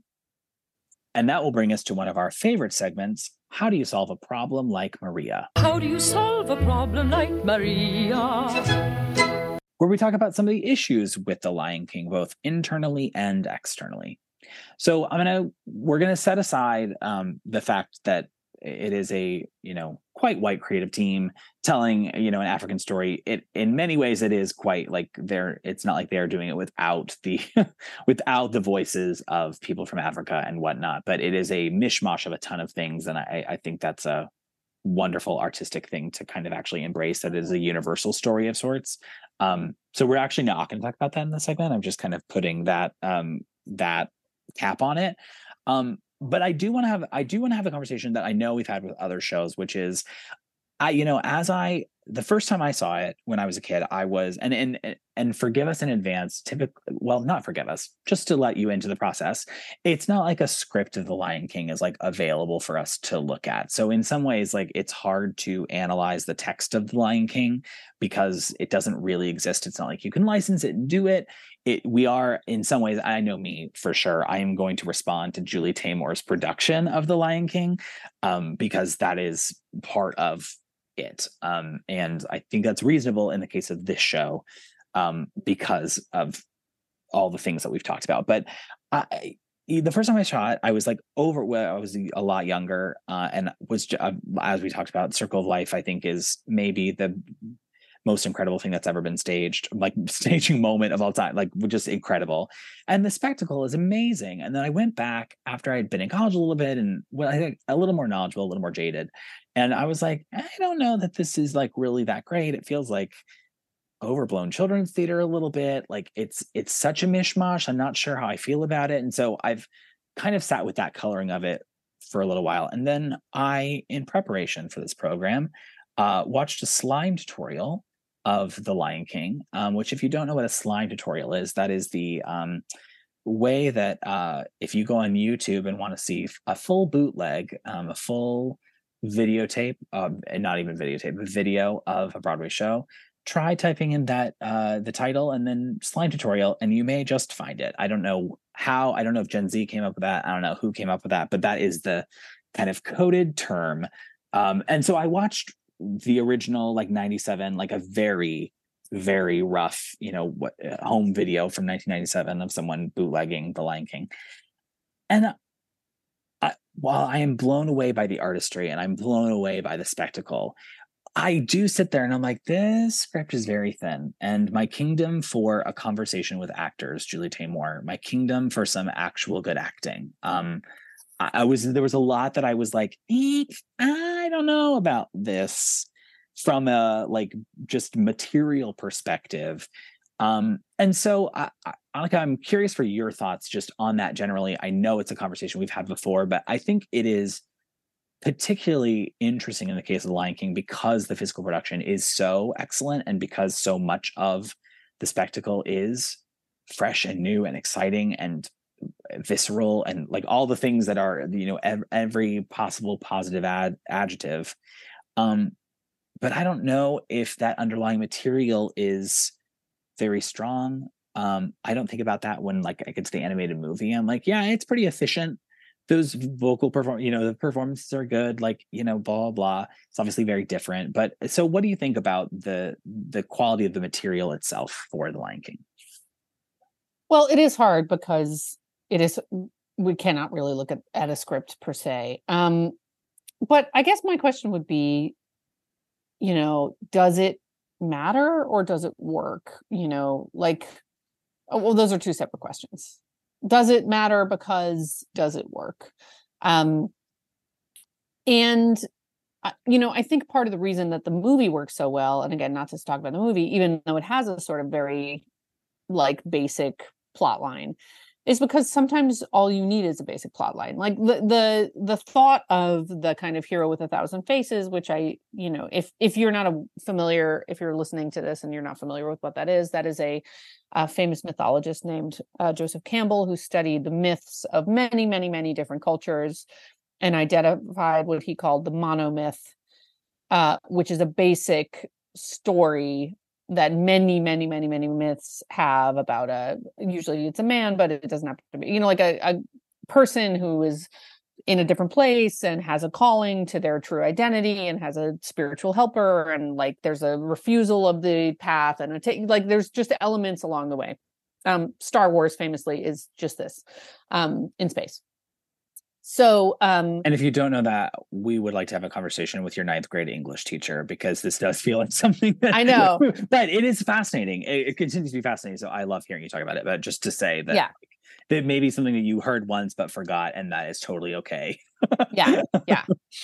Um, so, you know, sometimes you, you just need a simple story and then you can put it in a different place or put a different, uh, framework around it. And it will still kind of work because it's kind of telling fundamental human or animal apparently um realities. And uh so and, and it's funny because I saw The Lion King, but I haven't seen it in years, and in reading what Julie Taymor wanted to add to it, I was like, well, you know, Rafiki becoming more of a shaman, like A plus, some of the changes with Nala, A plus. I do remember when I and then there were funny stories too about like it took them forever to change the set at one point. So they had to like, it was like very yes. old school musical theater where they had to write a new scene for Zazu and Timon um, because they had to cover a, a scene change, which is what used to happen obviously with, with theater when they would like have the scene in front of the curtain so they could change the set behind the curtain. Um, so it's funny that it heralded to that stuff. But so, so I will say like, you know, simple story. Okay. Um, But also, like, there are theater artists and there are directors, especially, who manage to transcend whatever the material is to some degree and make the experience of watching the thing not just about the text on the page. Um, and I think Julie Taymor is one of those people. So it's interesting, too, because, like, I, I mean, now that I, after, I mean, Spider-Man, again, is not the show we're talking about in this podcast, but, like, it, it, it has become such a key part of my, like, understanding of Julie Taymor as a director, because that felt like if Julie Taymor's ego is Lion King, then her id is Spider-Man. It felt like I, you were able to see so clearly, like, her weaknesses as an artist, which is, like, a complete lack of, like, focus on one thing. So actually, in some ways, I think the idea that Lion King, that she did ultimately have to work within this very, like, the framework of the movie story and a very simple story relatively, and that she couldn't go crazy with all these other things she wanted to explore with, like, land rights and water rights and, and, you know, capitalism and, you know, Papa Croc and what humanimals and, like, all this stuff, like, actually was kind of the perfect match of things, because it, keeping her focused and working within a framework allowed her to, like, leash her in unbelievable creativity to towards a purpose, which succeeded beyond wildest. I mean, like, there's, like, again, it's like, I mean, we said it when the, but, like, I can think of, like, when the, when the face comes together in the water, mm, yes. and, and like uh, stunning, you know, even the moments when, like, Pumbaa's farting and he turns around and those little, like, things that they had, the inflatable, like, cactus, like, d- dies, you know, like, there's such moments of cleverness all throughout this story that in some ways having a simple story um, uh, gives you space to celebrate those other things, because you're not, like, spending your time as you did with Spider-Man, frankly, like, being like, wait, what is happening? I'm sorry. Like, who are these people? What is happening here? What is, like, you can't appreciate the artistry of something when you're completely lost in inside the story. Um, so a simple, maybe basic story, maybe not the best, like, directing of actors, maybe not that stuff. Like, normally I would be like, no, that is key importance. But here it's like, I don't know if that is key importance, as long as you have a sort of symbiosis between, like, do you know where you are in the story and, like, the, the, the magical elements of the, of the spectacle of it um, coming together for a singular purpose. Like, are, do I have notes? I'm sure I do have notes. I even yeah, remember yeah. at the time when I saw it and I was like, I, I mean, I just remember feeling like there was a lot of, like, it's not a short show by any stretch of the imagination. And I remember being like, wow, we are spending a lot of time, like, doing, like, the lioness dances. Well, yeah. And you're like, okay, I don't need this artistry on top of all the other arts that's in here. You know, like, I, I think mean, we don't need the time for the, like, dancing in the show. Like, just give us the fabric and the warthogs and the, like, you know, the stampedes and the stuff. Like, give us the stuff and the story, not the uh, like not the dancing and the, like, we don't need every art form. Well, uh, it's like the, the aerial dancing that was in Can You Feel the Love Tonight, and they, there's just a lot of oh, things yeah. I think they've gone back in and they cut they have cut like ten minutes out of the show since yeah. it first premiered, which also includes, I think they cut Morning Report, which was like a number for Zazu that I think oh, yeah. they added into the movie at one point, um, or was cut from the movie. Anyway, whatever. The there are lots of things that, like, it eschews traditional musical theater in a lot of ways, like, in terms structurally, in some ways, like, which it feels in many, like, it feels like an opera or a ballet or mm-hmm. like something. It feels more like an art piece than it does a musical to me, which is not inherently a bad thing. It just, like, there are even, like, traditional, like, musical theater benchmarks that I'm, like, not sure that it hits. And, like, then yeah. so that on top of, like, you know, and I'm, I'm picking on the, you know, I'm picking on individual actors and this one performance that was taped twenty-five years ago, but, like, you know, some of the things I'm like, oh, that's like you, it's actually not terrible dialogue. You're just not, like, digging in. I just need you to dig a little bit deeper into it mm-hmm. instead of, like, and so that's, I think, where my note lies. 'Cause, like, it's, I, I think it can be quite, obviously it is quite powerful in, in many ways, like the imagery. And I mean, come on, even like when Simba, when like Pride Rock, like reappears and he like slowly climbs that like circuit. I mean, that's like, come on, like you, you're just, and the epicness of the score and the, the, just all the things. It's like the totality of this is breathtaking and amazing and certainly groundbreaking. You know, I think in some ways, you know, I don't know if it premiered today, if we would find it as groundbreaking, but I think we probably would, because like if it didn't exist, like what, where would we be in terms of some of the theatricality that has been brought into musical theater? You know what I mean? So it is a really, it's a fascinating spectacle in that way, because it is so art driven and not just, oh, we have money, let's spend it. Do you know what I mean? And like, I, at least that's how it feels to me. It does not feel like, oh, we just want to throw money at this problem. It feels like we're in pursuit of an artistic vision. Okay. Yes to everything you say. And also, I mean, yes, I, I totally agree too, that it doesn't, I feel like you do sometimes see shows and you're like, wow, I see a lot of money on that stage, but not in service of storytelling. Like, like not to throw another Disney property under the bus, but like the costumes in Aladdin are astounding. They're like beaded within an inch of their lives. It's like beautiful. But I found myself just thinking like, wow, those are, there's a lot of money in those costumes. You know, it wasn't like, there wasn't like, so, okay, not to bring it back to dramaturgy, but like the, you know, the dramaturgy, like everything on the stage ideally should be telling a story. And Lion King, in addition to being like visually stunning and theatrically beautiful in terms of like those moving moments that you, you say, like the other thing that's so striking about it, I think, is that there is storytelling in every single thing that's on that stage. And a lot of the things on that stage are like not complicated, you know, like, yeah, the, yes, you yes. know, like it's a piece of fabric that's being pulled through a hole in the ground. Like, or that through is, the eye, through the eyelid of a mask. And that is tears, you know, yes, I mean? Like it's, it is totally, that, it's you know, amazing. It's amazing. So it's like, it's it,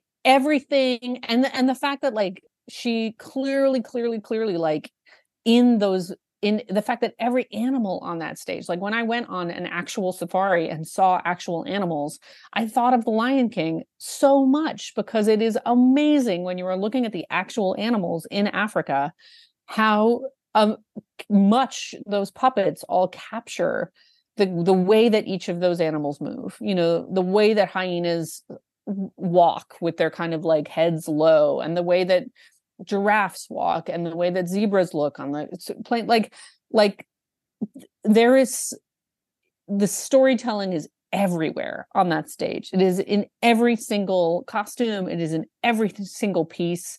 It is in every element, all of those disparate like puppetry styles that she pulled from, like it all is telling a single story. So I think that's part of the answer earlier that I should have said, yeah, is like, you know, the story is not only in the text of this show, it is very much in every, all of these other places. And I think that's also p- part of why I kind of like felt like I didn't quite need as much dance, because it was like, okay, great. That wasn't as like mm. nailing storytelling in the way that the other ones were. But um, yeah, so, so that you just have all of these different things um, that are just amazing. Telling this, this, this podcast is just going to be us talking about how beautiful the design well, is, but it really is amazing. And you see Africa, and you see Disney, you see the movie, and you see her aesthetic, like in equal parts. It doesn't feel like, like it all feels balanced. It's, it's um, amazing.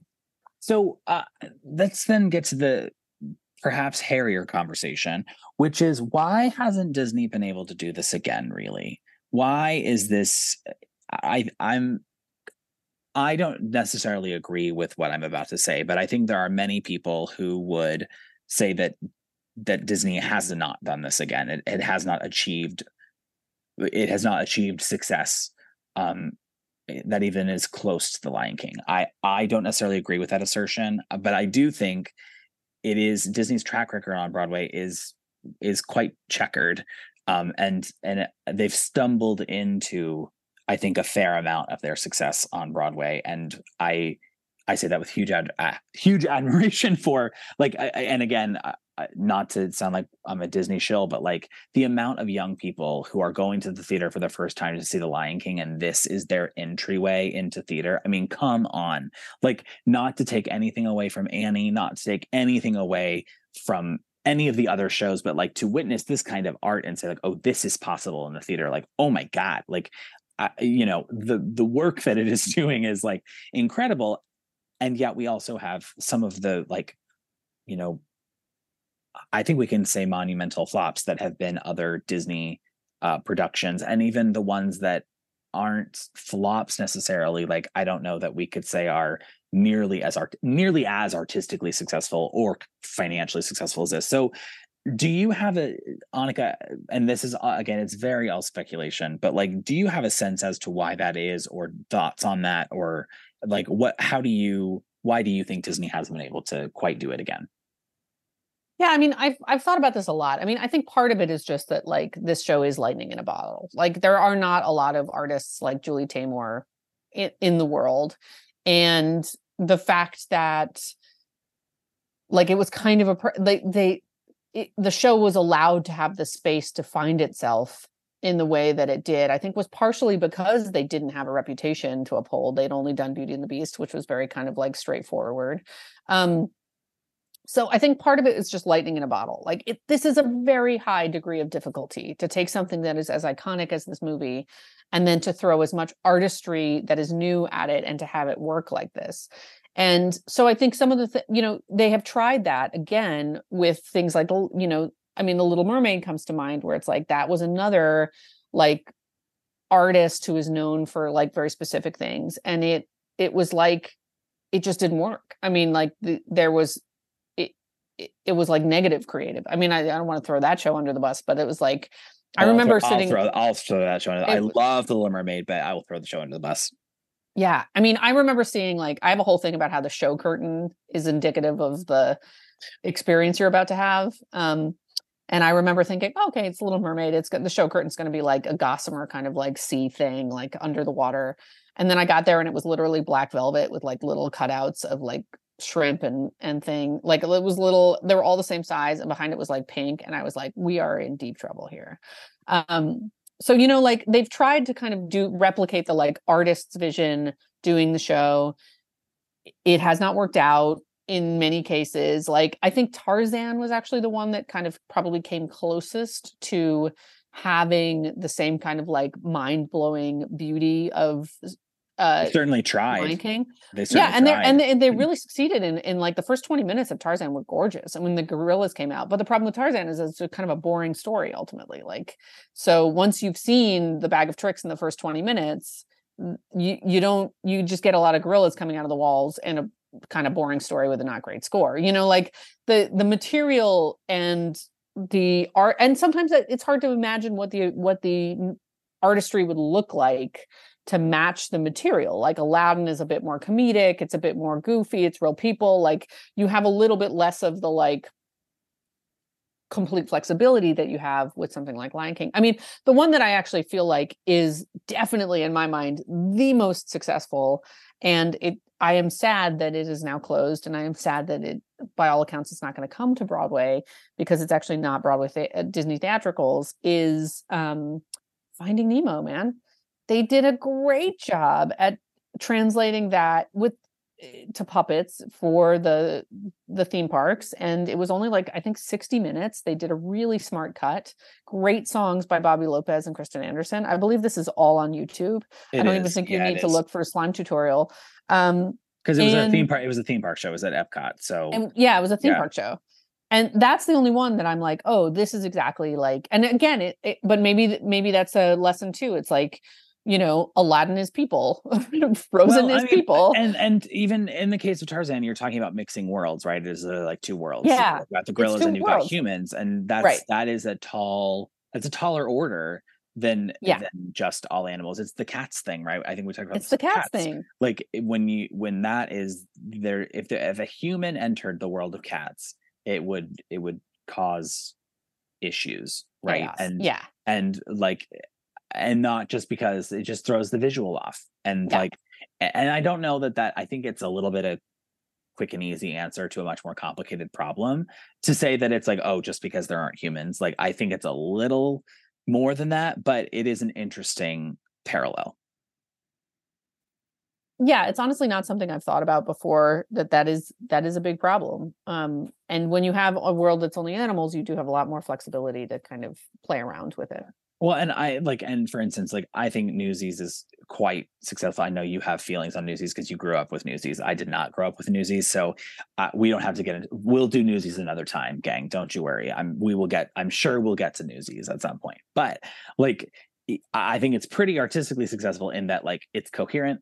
It's got some great new songs. It builds well.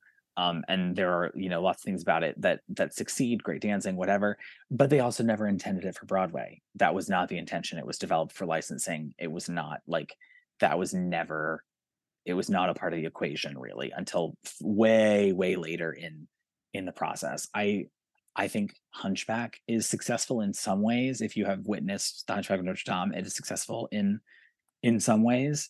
Um, I have notes on it and I've done it. Um, but I, uh, you know, there are some things that are successful, some things that are not. Um, and, and then you've got like Mary Poppins, which I have also done. It is, I think, as many uh, listeners to the program know, is my, one of my favorite movies of all time.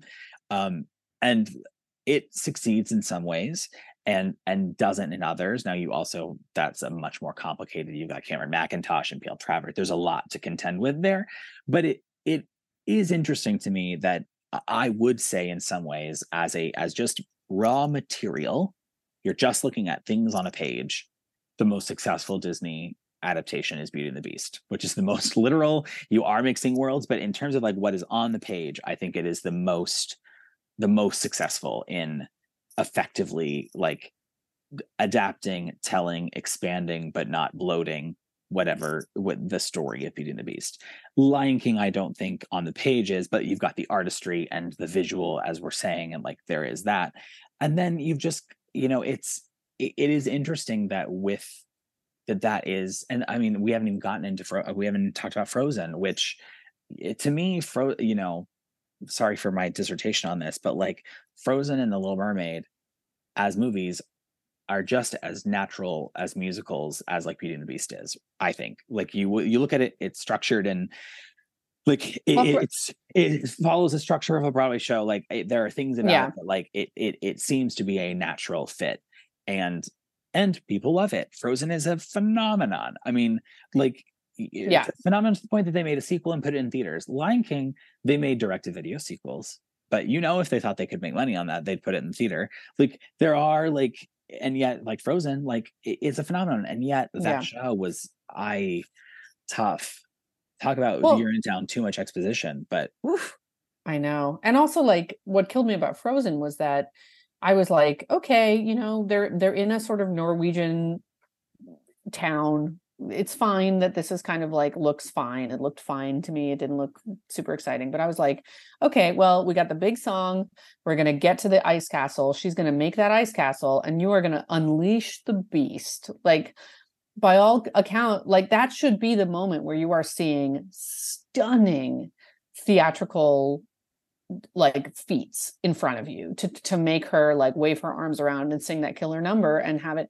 And it was like projections on the front and like big plastic hunks of stuff coming out of the floor. And then like this weird crystal curtain that comes down and looks, I mean, I, I remember just sitting there and deflating and thinking like, this is it. This, this looks like it's already the version that's on the cruise ship. Well, like, and, yeah. And it's, it's peculiar. I saw it and Harry Potter in the same week and they both at the time, it was like quite well publicized. They both cost like sixty million dollars. I mean, they both were just astronomically expensive shows. And I went to Harry Potter and I was like, this is theatrically stunning. And there's yeah. a lot of like low tech magic. There's a lot of things that are happening with Harry Potter that I would say are very much like The Lion King and in wonderful artistry and use of theatrical devices and, and different, very simple, small things that actually make a huge impact. And Frozen, I was like, oh, really? This costs the same amount of really? Like, and we didn't get that. So I'm I'm with you. I mean, I, and I know this is a very like not necessarily about Lion King thing, but I I do think it, it is important to talk about and discuss and like how you know how how do you get there? Or is it just that it's lightning in a bottle and great, here it is. And that's the magic of theater and the game of musicals and who knows? Yeah. No, I think it's I think it's a tough thing to achieve, but it just feels like the balance has not been right in terms of like getting the artists who have the vision for it and getting the script that can sustain it and get, you know, like maybe trust hasn't been in the right. I don't know. I don't know what it is, but like, I hope they can do it again, but. Listen, I've said it once to say again, all I want to do is work for the mouse in many ways. Um, but like, yeah, I want, yeah. Them, I want them to succeed. I am not an anti, I am not an anti-Disney person by any no. imagination. Um, you know what, honestly, like, try just try again with Little Mermaid. Like, I mean, well, that's what I mean. It's like I, I'm just like, listen, like you had the wonderful Howard Ashman, brilliant Howard Ashman, and you like a like. There's so much about it, like in that initial movie and text that is like, oh yeah, just like that's what you expand. This is what you talk about. The boo boo boo boo. Like you got to figure out the end. The end is the the like conch shell or whatever it is they did for the original oh, staging. It was tough, tough. Um, But yeah, like that, that cannot, there are many things that are made to work theatrically that are not like, yeah, I don't know. I have lots of feelings about all of it. This, yeah. this is what I spend mo- a lot of my time thinking about, if we're being perfectly honest. So Fair. like, I just, yeah. So I, it's just, it is, it is fascinating that I, it is, it shouldn't work in so many ways. Everybody said it was a bad idea. You know, and yeah. like, and and and there you can absolutely see a world where they put everyone in like Cowardly Lion outfits, and they talk about that yeah. in this, right? Like you can absolutely see a mascot version of this that being is horrifying, not, horrifying, horrifying, and like and you know, yeah, and yet, I mean, yeah. it's another one. It's funny because in some ways, it's like now it seems like the obvious slam dunk about like I'll take a huge, famous, iconic movie and make it a Broadway show, but like. In some ways, it's another one like Hamilton, where it's like, that sounds like the worst idea ever. Like, you're going to take a weird downtown puppet artist. Right. And and this show that's set in Africa, and it's all animals, and it's going to be a hit Broadway show. I mean, you just kind of be like, what? Like, that doesn't make, that doesn't, it doesn't compute. Which is just to say, the biggest hits never are A plus B equals C. And and, the, you know, it's, and that, and that it's also not like, oh, it's a, you know, it pulls in its one point four weekly and it makes its nut. Yeah. And therefore it's like, no, it is like one of these top tickets. Like we, so just even we, we, when we decided we were going to do The Lion King, I went, you know, information for the listener. So when I went to the Broadway website, I was like, oh, maybe Annika and I can like have a date, a fun friend date night, and we'll go see it. And like, we'll get tickets and it'll be fun for social media. And like, okay, a fun little thing. And I like went, tickets for like the back of the, I've never been to the Minskoff, never, you know, I've seen Lion King on tour. I, the tickets for the back of the house were like one hundred seventy, like it was, it was not insignificant in terms of the pricing I was looking at. And I was like, holy mother, are you, what? I, I was like, yeah. we, can't, we can't do that. I cannot spend that kind of money for also not a seat that is like an amazing, like, no, right. I can't just do that as a fun. And yet they sell those tickets. They get those butts in seats. They're doing it. And like, and, and people are having wonderful times. I don't like hear people going like, oh, that shows like, everyone's like, oh, wow. Amazing. Like it is incredible that, and for twenty-five years and in, as you said, like every continent. Like every, every, it's, it is, and it there's is no sign of it slowing down. No. No, none, none. Nope. Like. And also like, I mean, it might be the first show I bring my son to. Right. Like, you know, like it, it, there is something so fundamentally amazing about the theatrical experience of it that I'm like, you know, even though it is not a show that I consider one of my like most favorite shows, but like there is something that like you, it is such a good gateway, as you said. Yes. Yes. You know, I feel great about that being a, one of the first shows that my son sees, because I know it will show him a lot about what this art form that I love can, can be and can do. Um, you know, and also I think Sweeney Todd is probably a little advanced for him at fifteen months, but didn't you know stop, it didn't stop me from buying him a romper that was uh from, from Missus Lovett's pie shop. Oh, let's be clear, he is he is going to be immersed in Sondheim from a very early age, so you know, oh, it's a little tiny barber's chair. Listen, second birthday, just a little tiny like a baby a baby sized razor, yeah, that he can like lift up, just a little one, little just baby pick baby pick. And that brings us to our favorite things. These are a few of my favorite things. where we talk about some of our favorite things from The Lion King. So, Annika, who is your favorite character in The Lion King? I mean, how could you not? Well, okay. This actually might be a little bit of a different answer. I was gonna say, this was, this was this was actually much harder for me than I anticipated it being. Yeah. Um, I, if we were talking about the film, I would probably say Timon, because I do love the character Timon, but I actually don't find the puppet of Timon to be one of my favorite puppets in the show. I agree so, with that. So I'm actually going to say for the show, I'm going to go with Rafiki. Great. I totally, uh, I think that's great. I love that because yes. Agreed.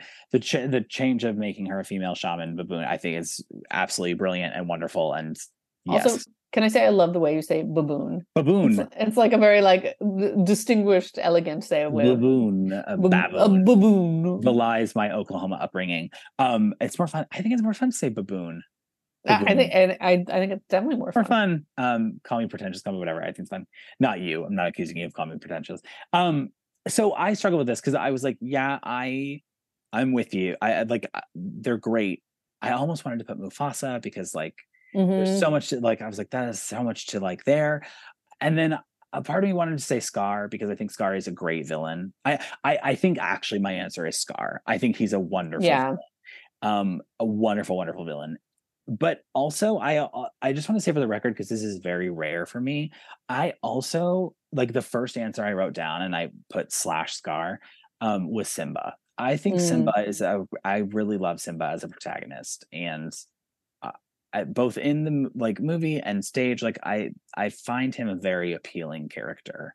Um, right. So I, I, yeah, which is just a rare answer for me. It's always the ingenue. And like, now I'm talking about the male ingenue, but I, like, I was just like, hey, it's weird that I'm like, I actually kind of want to answer Simba. Yeah. I think that's a great answer. Yeah. So what about, what's your favorite song in the score of The Lion King? I mean, I feel like there's only really one answer, maybe two answers. Oh, I don't think so. You don't think so? I, okay. I mean, I, yeah, but you go. I mean, I think I know what you're going to say, but. Yeah. I mean, you're right. Okay. Maybe there isn't one answer. Like, like just if we're talking about like, I don't know, I guess in terms of like, like when I think of song and show, like Circle of uh-huh. Life. Yeah, sure. Yes. No question. Right. Also, it's a good song. It's a great song. Yep. Um, when I think of like song I want to listen to, I probably it's more Hakuna Matata maybe, but um, Circle of Life, I'm still going to say. Yeah, I know. So I didn't actually answer Circle of Life because I, uh, my answer, and this is, it's hard because I'm not even thinking necessarily about the stage show. It's The Morning uh, Report. No, no, not for me. I love a comic number, but not that one. Um, I, I can't, I love I Just Can't Wait to Be King. Oh, uh-huh. I do love that. I do love the song. I also really love Be Prepared. So it's a little bit this, it's the same split that I did before, but like, and neither really applies to the show. Like I really like He Lives in You. And in terms of like addition to the, the, yeah. the show, I love that. And I love the music of the lioness, like dance hunt, that. Yeah. I love that. I think it's so, so good. So that's like five answers that with lots of caveats, but I'm not answering You're right. Life because I because as a song, yes, as a staging event, obviously, it's like I just yeah. It's, I think it's probably the finest thing that's ever been on stage, but I don't know that it's yeah. No, you're right about Be, Be Prepared is also really an excellent one. Um, I've kind of forgot about that one, and I shouldn't have because it's so good. It's really good. The one thing that I will say about You Just Can't Wait, I Just Can't Wait to Be King, is that like it that that intro sounds so much like Under the Sea to me. Because oh. it, it goes da da da da da da da da. That's Under the Sea, and then da da da da da da da da da da da da. Yeah, it's like so. I'm always a little bit like, you know, it's so funny. I've never actually. Yeah, makes sense completely. It's this. Yeah, I always wonder if element. It's like.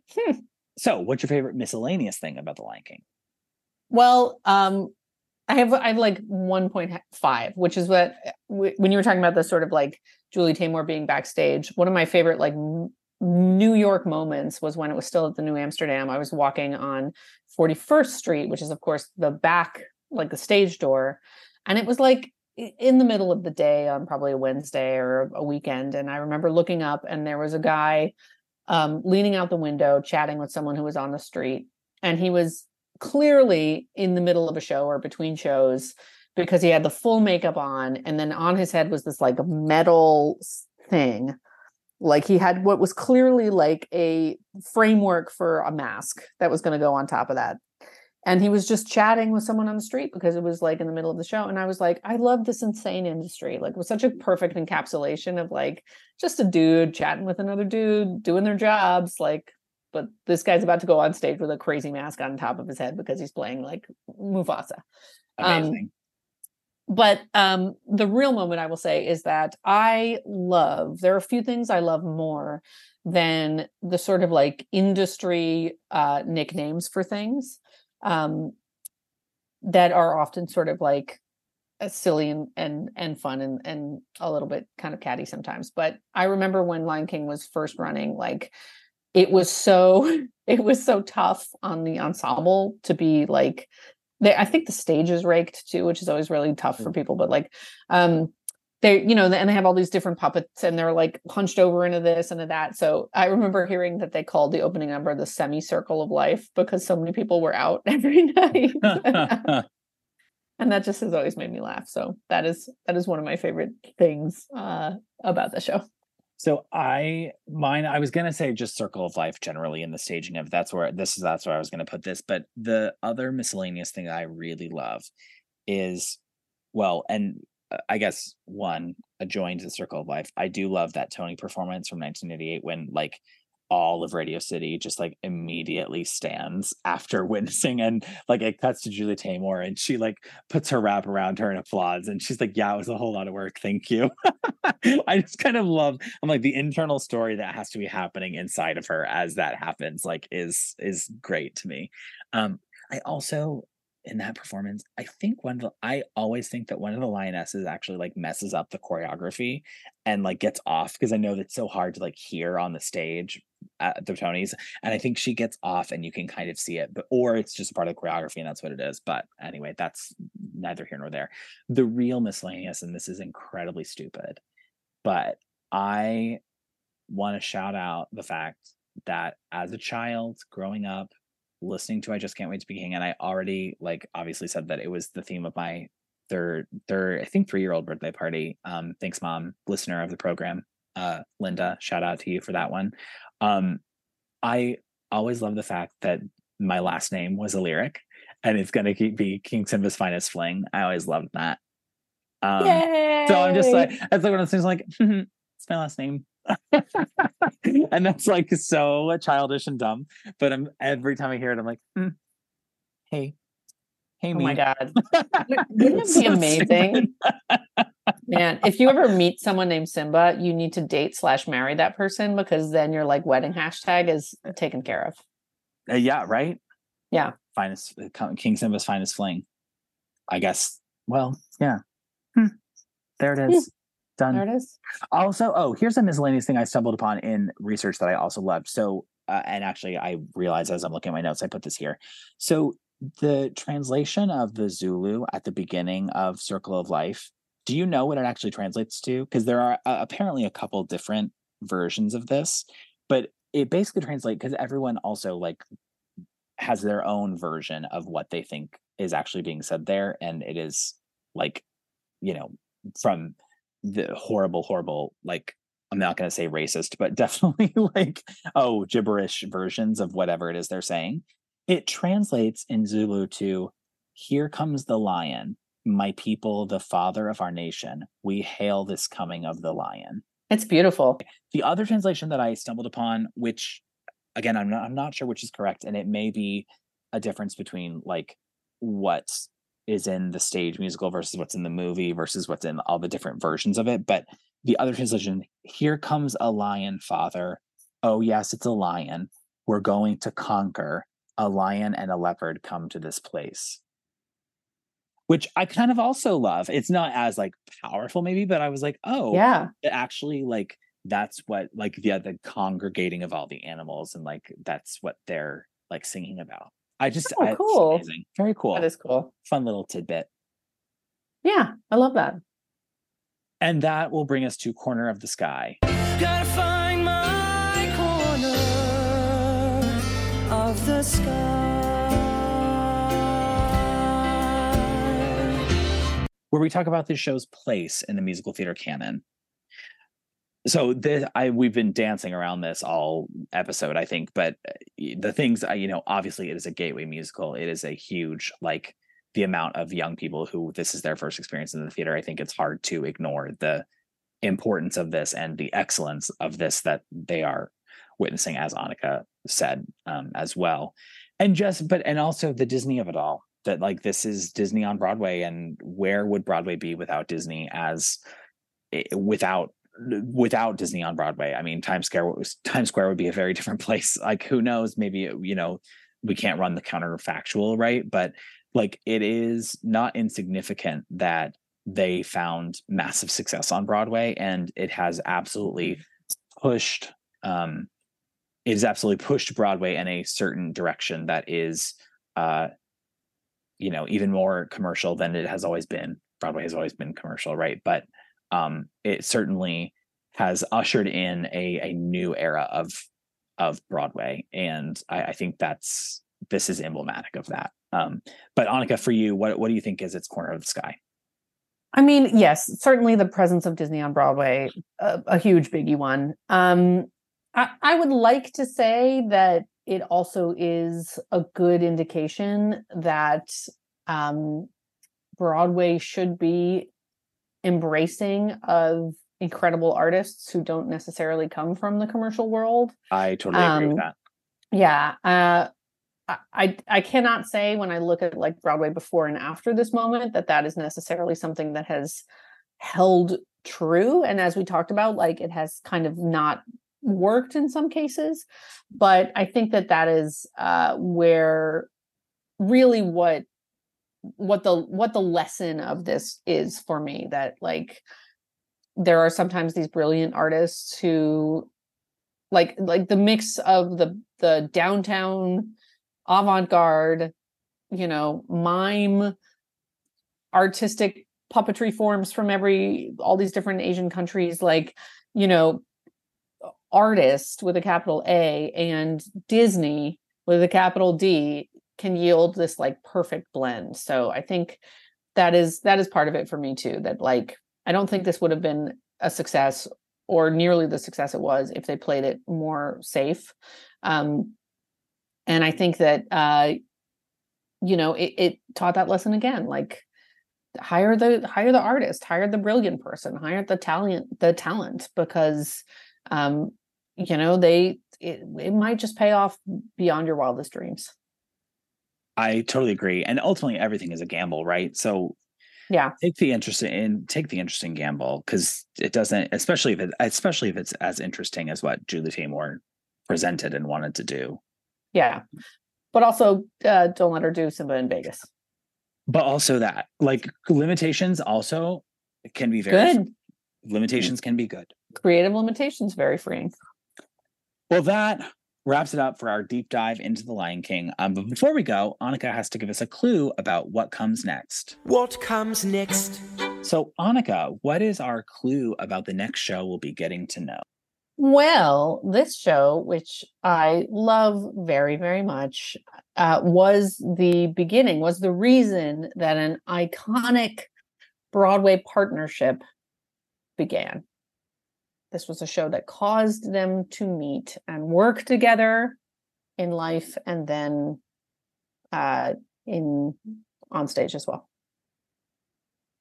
Which, you know, could be many things, um, but this is a particularly notable because uh, one of these people was a star and the other was not. And yet the power dynamic was very different when they first started. Maybe that's an additional kind of hint.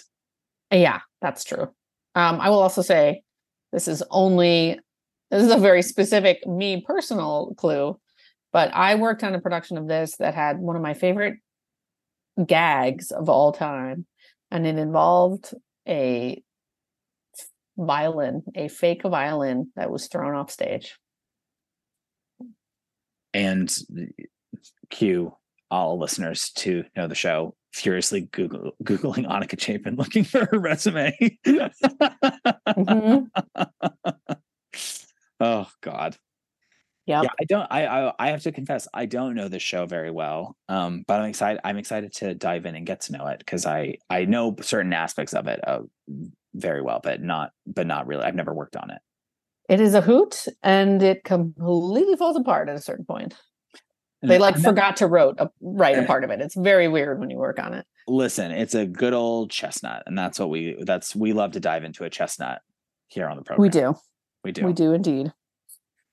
Well, we will see you next time for that dive. Bye, everyone. Bye, everyone.